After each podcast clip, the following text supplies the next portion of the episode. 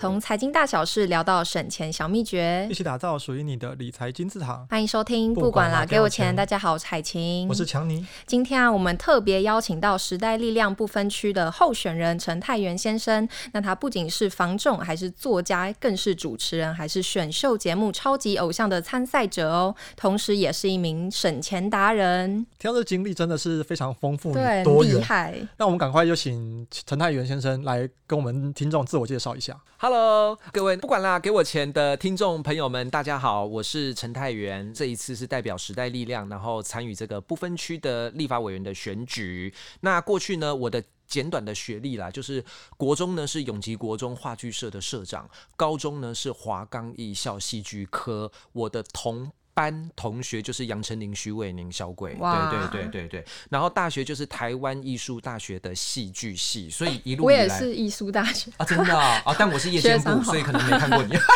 然后呃，那个目前累积出过三本书。对，那第一本就是一眼看穿房仲卖屋手法，第二本就是现在这一本礼物，对，就是教大家存钱省钱的理财非投资的省出一栋房。那第三本书就是我今年三月底才出的，这个房仲太狠了，刚好那个强尼那边也有一本，对。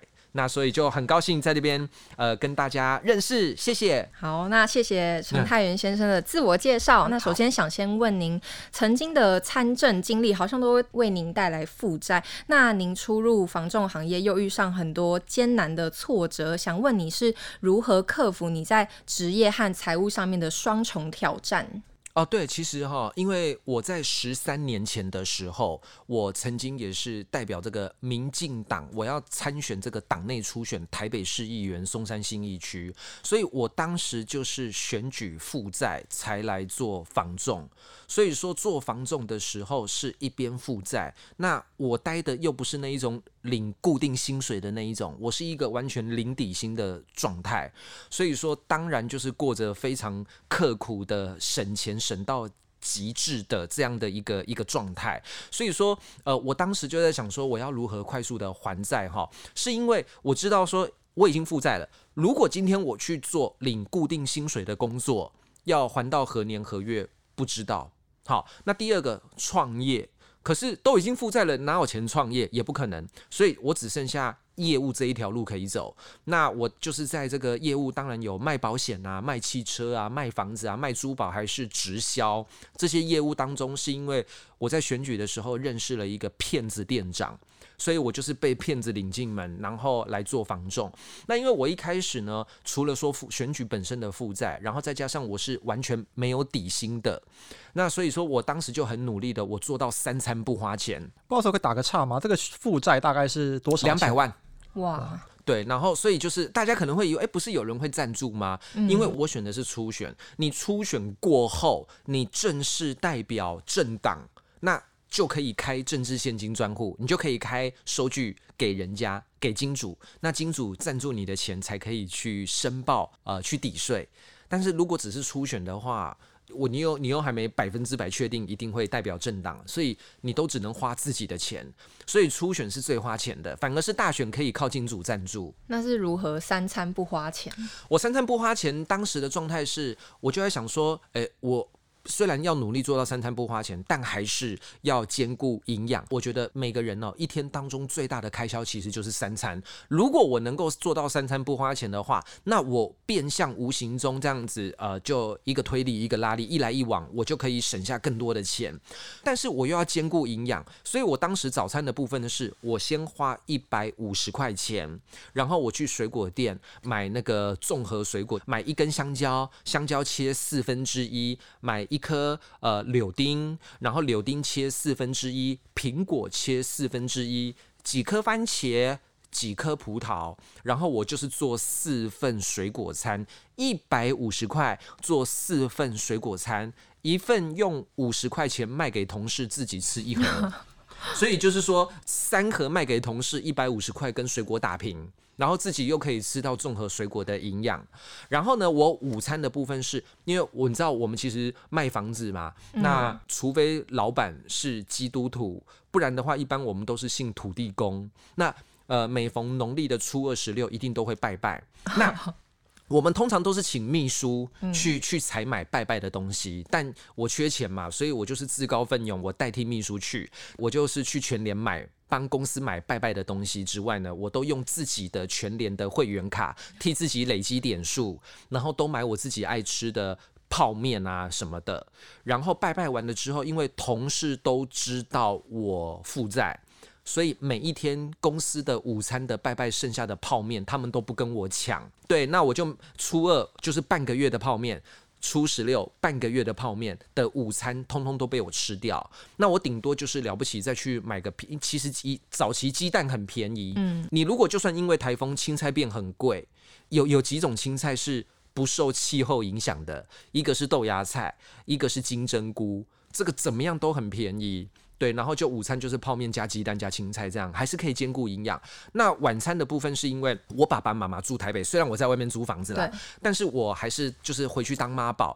而且你知道吗？我觉得现在的那个孝顺的标准非常的低耶。人家都说，哎，陈太元，你晚餐怎么解决啊？为什么你跟客户都都约午餐，你都不跟客户约晚餐呐？我就说哦，因为我我晚餐我都回去家里吃啊。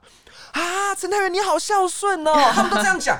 然后其实我自己也会觉得心虚。你知道吗？是想省钱。对，对，因为我只是为了省钱，然后回回回去吃免费吃爸妈的，结果被人家讲说孝顺，就才知道说原来我们这个时代很多的年轻人其实光是回去吃爸妈吃免费，其实很少人都这样做。所以我就这样维持了好几年的时间，三餐不花钱就是这样来的，很厉害。因为我们后来有发现啊，你在二零二零年的时候新闻报道你已经买房子了嘛？没错。所以从二零一三年入行到这个二零二零年这段时间，一定是靠着这个三餐几乎不花。花钱，然后还有其他的努力，才慢慢赚到这些钱。那你可不可以跟我们分享一些？因为刚刚已经分享了不少省钱的技巧，对，省钱的。那还有什么更多可以开源啊？然后再。我我我其实就是今年二零二三，那我在三年前二零二零是我做中介满十周年的日子。那这十年的时间就是呃存钱省钱还清负债，什么投资理财，然后满十周年觉得这是一个里程碑嘛。而且我又是做房仲，做房仲做了十年，自己还没有一个房子，好像也很难说服得了人家说我是 top sales 嘛。所以就是有一点点为了留作纪念，为了纪念，然后而去买到。不是从投资的角度去买。那至于就是说，像刚才讲的三餐不花钱，我还有一个大绝招，就是寄生公司。所谓的寄生公司，就是说睡在公司，也不不是不是睡在公司，就是我一样在外面租房子。嗯、但是呢，比如说手机充电，我绝不在家充电，我一定都是在公司充电，而且我还会带行动电源。你在公司充饱了，行动电源带回家充。对，然后、哦、那个水都要在公司。对对对，水，你知道，像有时候我那个提那一千 CC 的那种水壶啊。那我就在公司倒水，然后再把饮水机那个扛回去，然后打电话把公司有 WiFi。像我自己家里，我就不会再去那个多付钱。然后像那什么什么金频道、什么有线电视，家里还要有无线 WiFi，我不要，我就是只要用用到电脑，我。家里也没电脑，我就是在公司用电脑，所以我都是公司最后最晚一个下班，那就是把开销降到最低。那包含就是你吃的啊、用的啦、电啊什么的，你都用公司，这样就可以去省钱。对，那还有就是除了这个电费的部分呢、啊，那还有就是我我个人会觉得啦，因为我们后来都渐渐的用这个行动支付。对，那行动支付呢？比如说你用那个 l i Pay 或者是接口支付，而且是绑信用卡，你等于就是说你一次性的消费，然后那个 l i Pay 有 l i 币，接口支付有接口币，然后你又绑信用卡，信用卡的部分它又有那个红利点数的现金回馈的折抵，所以你每一次的消费可以回过头来。再加上说，现在不是还有一个叫那个 Shop Shopback 一个网站，对，对我也是利用 Shopback，然后再去到其他的网站去网购，等于就是赚三次回来。然后还有就是，我一定都是挑日子加油，甚至啊，你知道我连骑摩托车哦，我只要看到红灯啊，至少要七十秒以上的红灯，我就关火。对对对，因为你每发动一次，顶多花费十秒钟的油，嗯、所以你七十秒你熄火的话。实际上，你就可以替自己省下六十秒的油。对对对，除了说省钱，还有就是斜杠嘛。因为像我自己本身，除了本身是房仲本业之外，哎，那个还有吗？呃，其实这个严格来讲不叫做斜杠，叫做攻读生。斜杠当然另外有，但是我曾经也在夜市洗碗过，我当那个餐厅的洗碗工，而且我辛苦。对，都有照片为证。在那个时候啊，时薪是一百五十块。我就是六日就是晚上在当洗碗工，因为你知道吗？我们做业务啊，平常都是。花花脑袋，花精神，其实脑袋很累。对，但是你洗碗的时候，你都是固定动作，像机器人一样放空。其实脑袋是放空的。对，所以就是我觉得这也是另外一种呃心态那个转换啦。对，那然后又有你又一边赚时薪，有个固定的收入，然后也不错。对，也不错，就不无小补。然后还有就是因为我本身是主持人，我又是歌手嘛，所以说我有一些朋友，如果他们要结婚啊，他们如果预算很有限，他们不想要去找专业，因为专业的比较贵嘛。而而且，如果是饭店提供的婚礼的主持人，那个都不叫主持人，那个叫做司仪。哦，他只是呃那个按照对对照本宣科流程这样子而已。那所以，我就是 CP 值很高的主持人兼婚礼歌手哦。那个一敬二敬，然后大家举杯，祝永祝他们永远幸福啊！好，然后然后然后大家在吃饭的时候呢，大家一边吃东西一边都听我唱歌，很适合。对，然后还有就是，比如说现在要总统大选、立委选举，那就有人会找我去当麦克风手，然后帮他们主持造势晚会，好热。对，然后那个比如说去年年底。然后又有县市长选举，就是我每隔一两年、两三年，然后只要台湾选举，人家又会找我来表演，我又有收入。然后上通告啊，讲房地产啊，诶，也有通告费啊，对。然后还有去校园演讲啊，哦，这些就是这个通告就是斜杠额外的收入。那包含说像出书啊，哦，也都固定每半年都会有版税的被动收入。呃，这个就是开源的部分。那其实。每一个都可以单独做一集，尤其是他那个做过的事情实在太多。但因为我们回过头来说到这间房，因为我发现这间房子你买来好像不是自住，嗯，那是什么样的考量呢？啊，基本上是两个原因。第一个，我现在租的这个房子，这个房东呢，他算我很便宜。那我这边。补充一下，就是说，很多人就说哈，哎呀，现在房租好贵哦，我们要如何去找到比较便宜的房子呢？我跟大家说，我的经验就是，我这个房东啊，第一个他是地主户，他不是买来有房贷压力；第二个，他半年在台湾，半年在国外，所以像这种长期不在台湾的屋主，超怕二房客。那刚刚好，我是这种 Google 得到人，我付租超稳定，所以呃，我已经租这个房子已经租超过十年了。所以这个房东他就是呃便宜租给我，然后我稳定付租，我都尽量不打扰他。这十年都没有被涨房租？呃，有，有，但是但是就是意思意思涨，而且还是低于行情。我现在租的房子哦，那个地点、空间、平数大小跟我买的房子都一样，所以行情其实是都一样。但我的房东目前为止，哪怕他调调涨过房租，可是也才一万六千多。但是我收租的房子扣掉管理费，我实际上到口袋的。还有大概两万，所以光是这样就有一个价差。嗯，对，而且你要想哦，我每个月本利摊还三万块，一万块利息，两万块本金，房客每个月两万块的租金，他帮我 cover 掉一万块的利息，房客还有另外一万块帮我去贴房贷的本金，等于是我每个月强迫储蓄，只要再拿一万块，我就可以养这个房子。对，然后还有就是呃，就是还有一个心法，就是说。你要买在离你原本租房子就住的地方近一点，就近好管理，也比较不容易受骗上当。因为你有时候你买你不熟悉的区域，真的很容易被骗。万一你要这个房子有什么问题，你走路就可以到。记得哦，金钱固然重要，但时间也是金钱，省时就是省钱。所以说，不要觉得说哦，那个中南部房地产好便宜，我们就去炒。可是你可能光是房子出了什么问题，你那个通勤的时间，你无形中也是浪费钱。对，所以这个就是为什么呃我自己持续租房子的原因哦，就一样有便宜。我觉得我每多租一个月，我就有划算一个月的感觉。那另外一个房子就是帮我养房贷，所以这个可以给听众参考，就是。买了就不一定自己非住不可，因为可以考量现在的条件啊。对啊，没有错，就是你可以考量那个租金投报率嘛。你看啊，像现在的房贷利率，虽然说我们台湾已经升息到两趴出头，但其实呃，我们的这个租金呃，其实也差不多就是两趴出，你可以去 cover 得了。对，但是你如果呃是自己住的话，其实是。不划算的，就是你本金利息通通都是自己缴，其实就会觉得负担反而比较重。那这样听起来，您的收入非常多，想问你自己有没有在投资呢？因为想说可以给年轻人们一些投资理财的建议。呃，我觉得应该是说哈，我们要分四个领域，嗯、第一个是呃省钱，第二个是存钱，是，第三个是赚钱，第四个是投资，嗯，那我必须要说，这四大领域当中呢，呃，就是在投资的部分，我是最弱的，所以这就是为什么我到现在我都没有买股票、买基金，因为我真的不懂，完全没有投，完全没有，因为我就是不懂。那我要告诉大家，就是说，其实我们看到的很多的有钱人，嗯，很多根本就是靠他自己的本业，然后他很会赚钱。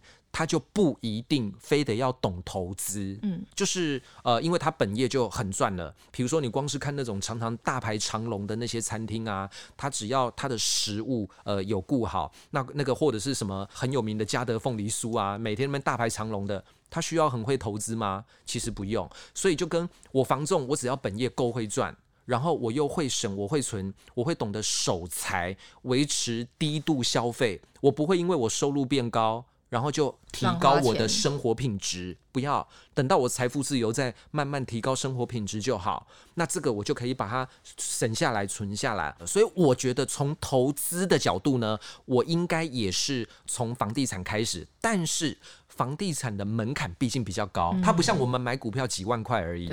你光是买个房子自备款就是搞不好就百来万。对，所以就是说，呃，我唯一这个这个叫投资吗？我唯一就是叫做美金保单、美金储蓄险。所以我有一个体悟啦，我曾经有在一边负债的时候啊，我买了高额储蓄险，我我每一年哦，嗯，我。要交两万块美金，将近六十万台币，每一年大概就是六年期，所以我当时就是会有一个这么刻苦的一个生活，就是有这样的这个高压储蓄，那个时候也影响健康，所以坦白说，我现在我每一年我固定第一季我都要去照那个胃镜，因为我就是有那个胃食道逆流，然后曾经有也有一阵子就是有点类似容易躁郁，容易容易紧张，因为压力大的关系，所以。跟大家分享一个心得，就是说，呃，适当的压力，呃，可能你可以说是房贷，或者是说储蓄险的强迫储蓄的功能，适当的压力是 OK 的，是好的，但不宜过重。嘿、嗯，但你也是挑了比较适合自己的，例如像美金保单或者是房地产，都算是可以让自己强迫储蓄的一环，然后也可以让自己的资产保值或者是增值。对，那我们说回来，就是你最擅长的跟房地产有关，因为我们有去上网看了一下，觉得现在的年轻人啊，他们大概最常见的两个说法，一个是说台湾的房价现在很贵啊，买不起，那我干脆就放弃躺平，就过好自己的生活，呃，租房子或者干脆就住家里就好了。那另外有一派人的心态不太一样，他就认为虽然很贵，但是以后只会更贵。与其要等这个以后，你不如就咬牙，反正再贵你就买下去就对了。嗯，这两种见解，我觉得是网络上很常见的那说法，也是蛮代表现在年轻人的心声。那不知道以你在房地产业这么久，嗯，那对这样子的。呃，台湾房地产的趋势，嗯，或者说对现在年轻人这样子的心态有什么样的建议？我们先讲这个房市。我要强调的就是说，今天我们既然都对于所谓的投资都有兴趣的话，我们应该有一个最基础的观念跟共识，也就是说，没有任何一个投资工具是只涨不跌。不可能，所以股票也会跌，房地产当然也会跌，所以不会有所谓的什么什么长期怎么样。那台湾长期一直以来都上涨，只是因为我觉得那个就是刚好巧遇到一些社会的一些重大时事啊，或者是刚好政府的一些政策。那我必须要说哈，以现在台湾的房价所得比，我们其实真的是仅次于中国的一线城市跟香港还有南韩，所以我们确实真的是很贵。房价真的很贵。第二个数据，哈，就是所谓的房贷负担率，全国平均超过四成，也就是说，现在全国有在背房贷的人，占他的收入超过四成以上都拿来缴房贷。新北市超过一半的收入都拿来缴房贷。台北市更夸张，超过六成，将近三分之二的收入都拿来缴房贷，你只剩下三分之一可以做其他生活的花费。也就是说，我们一直在这个啊，不买房就是卤蛇啦，呃，就是房地产永远只涨不跌啦，完全不顾年轻人到底是不是真的负担得起，就去努力的去怂恿年轻人，就是去当屋奴，让生活变成生存，然后让年轻人觉得说，好像其实你买房子根本就是买了一个名牌的手铐一样。你看我这个手铐是 LV 哦，我这个手铐是爱马仕。可是实际上，表面上那样，他们都过着很省吃俭用到极致的生活。呃，还有一个数据就是说，继承遗转啊，继承遗转过去十年来哦，成长了八成，而且去年跟今年比，也都是成长十几趴。然后我记得好像是澎湖县，澎湖县的继承遗转的笔数，竟然已经超过买卖。我的意思是说，呃，房子越盖越多。供给越来越多，可是又少子化，人又越来越少。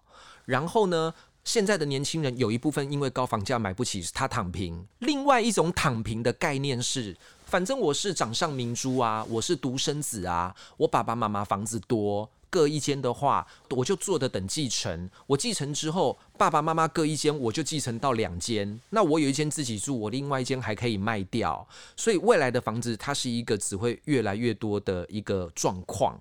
所以，呃，我个人并不觉得以后台湾的房市还有办法再像之前那样子很夸张的乱涨一通。再加上说，台湾的这个租金投报率，很多机构都算了，计算出来确实是世界级的低。所以，其实，在高房价的台湾，租房子是。真的很划算，其实这就是为什么你会发现说，外国人怎么都不来台湾炒房，什么石油大亨啊，外国一些有钱都不来买台湾的房地产，台湾的房地产只有台湾的有钱人在买。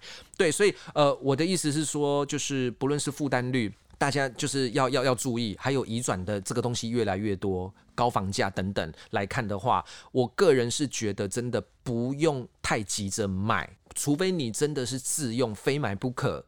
你如果有投资的一点成分在的话，我觉得都可以稍微考虑一下。所以对年轻人来说，还是要回归自身的需求。如果像是投资，那可能需要稍微理性思考一下，到底值不值得。那如果是刚需，就是一定要，那可能再来考虑看房子。对，那还有就是说哈，我觉得自住房哈，你自住真的是什么时间买，其实是没差的。哪怕我现在是说，我觉得房地产以后会跌，也一样，因为呢，房地产涨。可是你自己住啊，啊，你又没有卖掉，啊啊，就没有办法变现呐、啊，所以也是纸上富贵啊。那你如果房地产跌，你一千万跌十趴变九百万，那有利换屋啊，因为你要换更大，你要换更好，你要换更贵啊。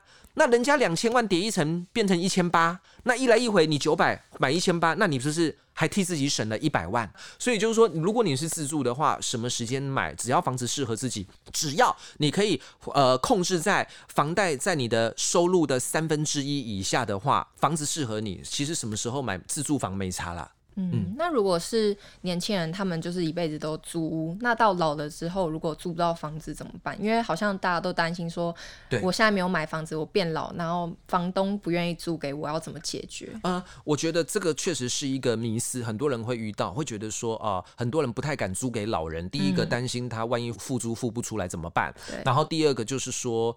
万一他突然的怎么样，然后我房子变成类凶宅了怎么办？嗯。所以就是说，呃，总不可能一直这样租房子下去啊。但是我要告诉大家。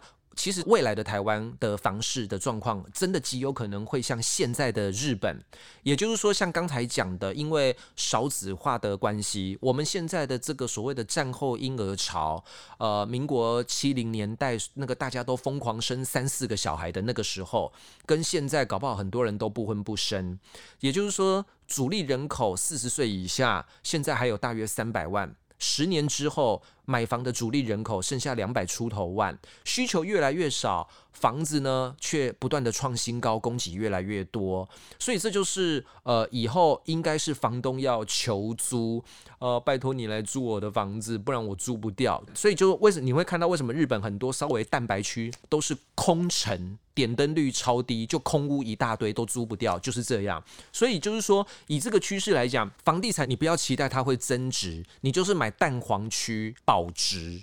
的这个概念，好，因为未来就是说哈，蛋白跟蛋壳区可能都会有灭村的风险，你尽量就是逐。呃，轨道经济逐捷运而居，逐火车站而居，逐高铁而居，这样子才是呃比较保险的做法。那如果是以买蛋黄区这个观点来看，因为像我跟海琴刚好都是在台北工作，对台北市区，但呃，我们稍微扩大一点讲双北好了。对，对双北的年轻人来说，他也是要把目标锁定在蛋黄区吗？对，应该是说哈，其实根据一份统计哈，就是人家有做过实验。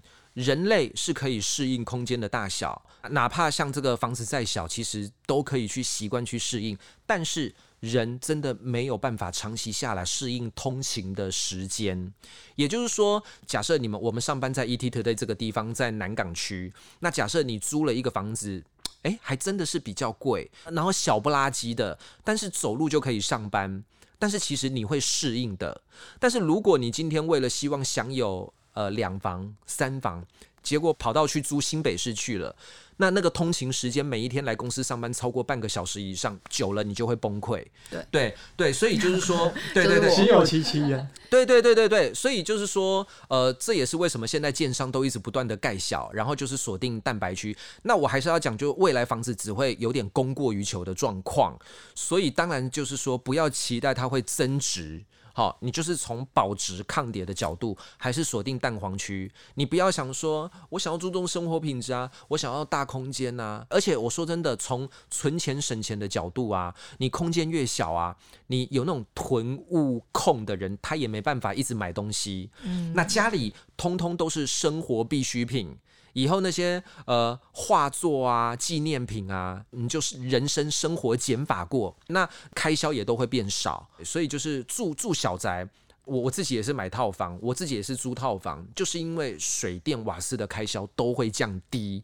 好，这个就是小宅可以帮助你存钱省钱，而且你会适应。那您会觉得应该要存到多少钱再去买房子比较好？因为现在有不少的预售屋，不是都会主打那个只要你有那个很低的自备款就可以买了。那你觉得这个方案是好的吗？呃，我觉得哈，不论是建商打的所谓的低自备，或者是一开始什么开工零付款，不要老是想着先甘后苦，好不好？后面会很苦啊。所以就是说，当你问我就是。就是说，年轻人到底要准备多少钱？嗯。我还是一句话，你只要可以确定你的房贷占你的收入的三分之一以下，不会影响到你的生活品质，而且这个房子这个地点真的很适合你，你随时都可以买。但如果你没有办法确定他的房贷占你的收入三分之一以下的话，那就真的不要买，尤其是预售屋。我在那边讲真的哦。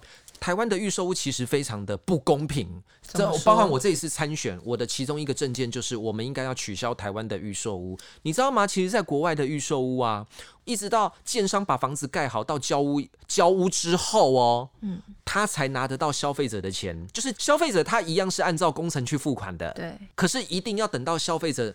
真的交屋了，拿到钥匙了，可以搬进去住了，建商才拿得到你的钱。其实这是很合理的，你不觉得这是很合理的吗？嗯、对啊，本来就应该这样吗？嗯、可是台湾不是诶、欸。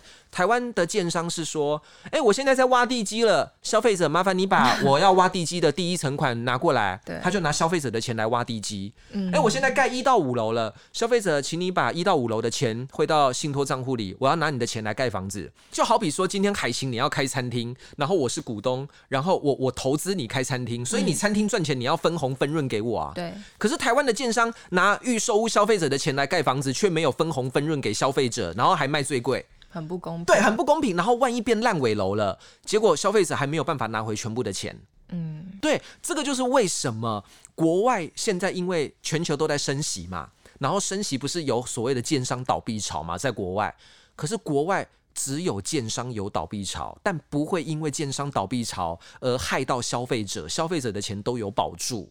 嗯，可是台湾的建商只要一有倒，地主、消费者、银行通通都受害。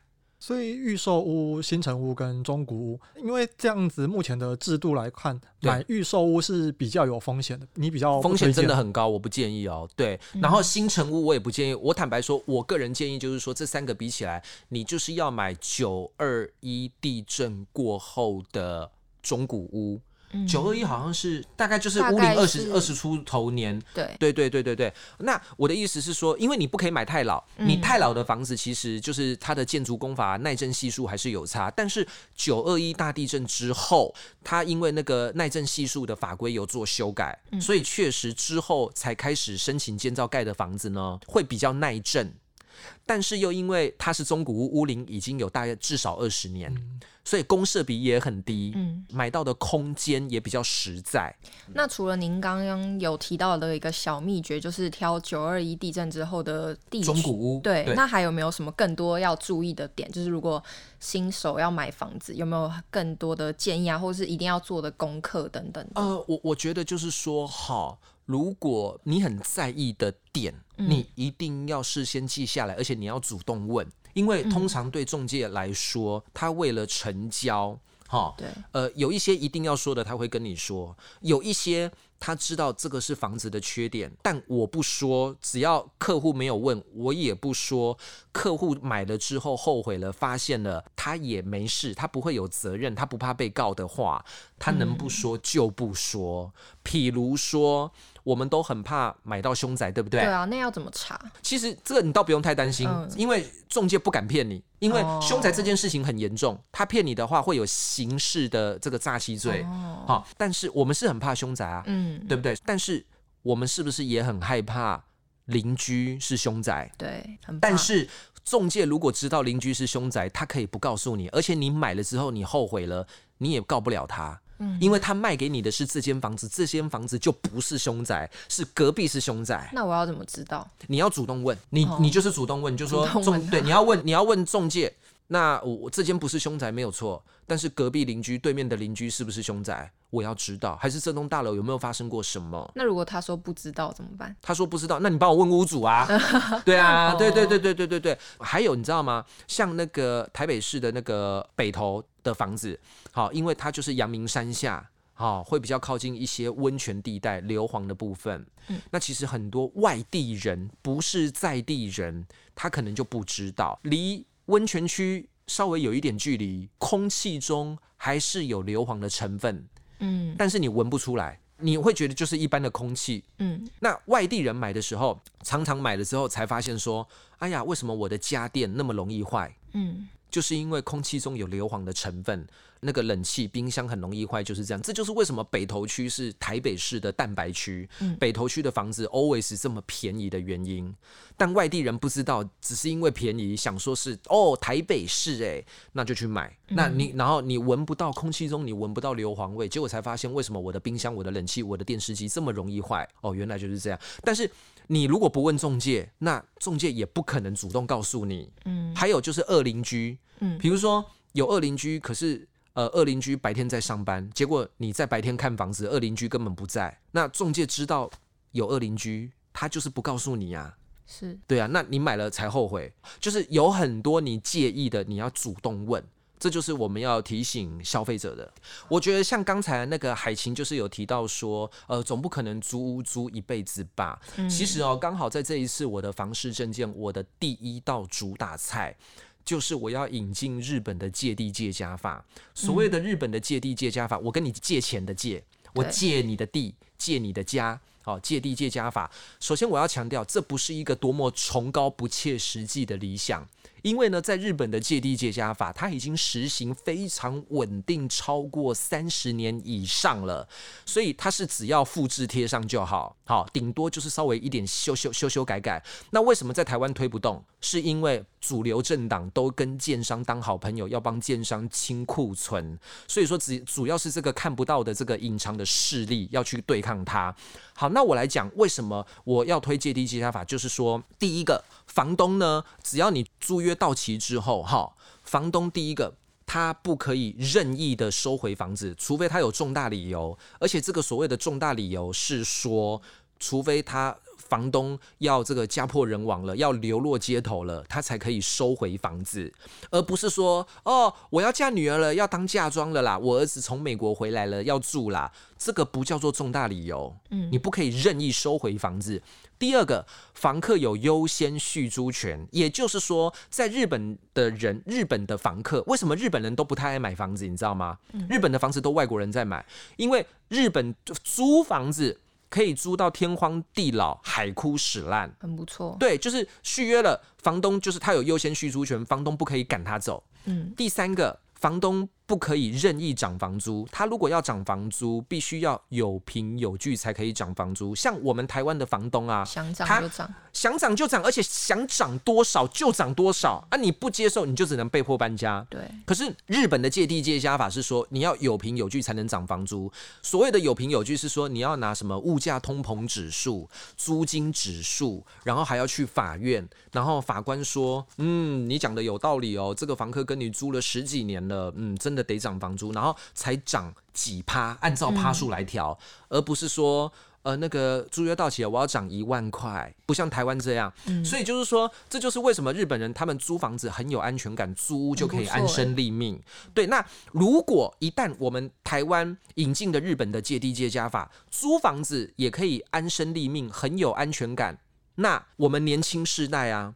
就可以打破所谓的有土私有财了。我们人生这辈子就不一定非得要买房子不可了。那你今天呢、房子从一平一百万涨到一千万，那也不用打房啊，因为那个是市场自由机制啊，那有钱人玩的游戏啊，也不会有相对剥夺感啊。那你今天从一平一百万跌到剩下一平十万块，不用拿全民的纳税钱来救房市。反正我我租房子就可以租到天荒地老嘛。那从此以后，你看我们原本啊为了买房子还要存个自备款，三层自备款，那么存个几百万多辛苦啊。那如果我租房子可以租一辈子的话，我当时辛辛苦苦赚来的钱，省下来的钱，原本要买房子的那些自备款。我就可以创业、投资、学习，然后可以出国旅游，我人生更多彩多姿，我会变得更勇敢、更敢冒险，而不是当社畜，然后不敢离职。好，我们就可以更有挑战。然后我觉得对台湾来讲都是一个转型，所以就是这就是为什么我的主打菜就是日本借地借家法。嗯，好，那我们今天非常高兴能邀请太原来跟我们分享他成功的例子。谢谢，靠自己的努力跟靠。省钱，还有各种方式，真的有办法还清负债，也有办法成功买房。嗯、那他也跟我们分享了很多，现在如果要买房的话，该有的正确思考是，呃，如果要作为投资，也真的还需要好好考虑一下。嗯、那如果之后还有机会，也欢迎再来我们节目跟听众朋友分享，尤其是省钱这个部分，相信大家应该会很有感觉。好啊，没有问题，谢谢。那我们今天的节目就分享到这边，如果你喜欢的话，不要忘记留言、按赞、分享。我们下次见，拜拜。拜。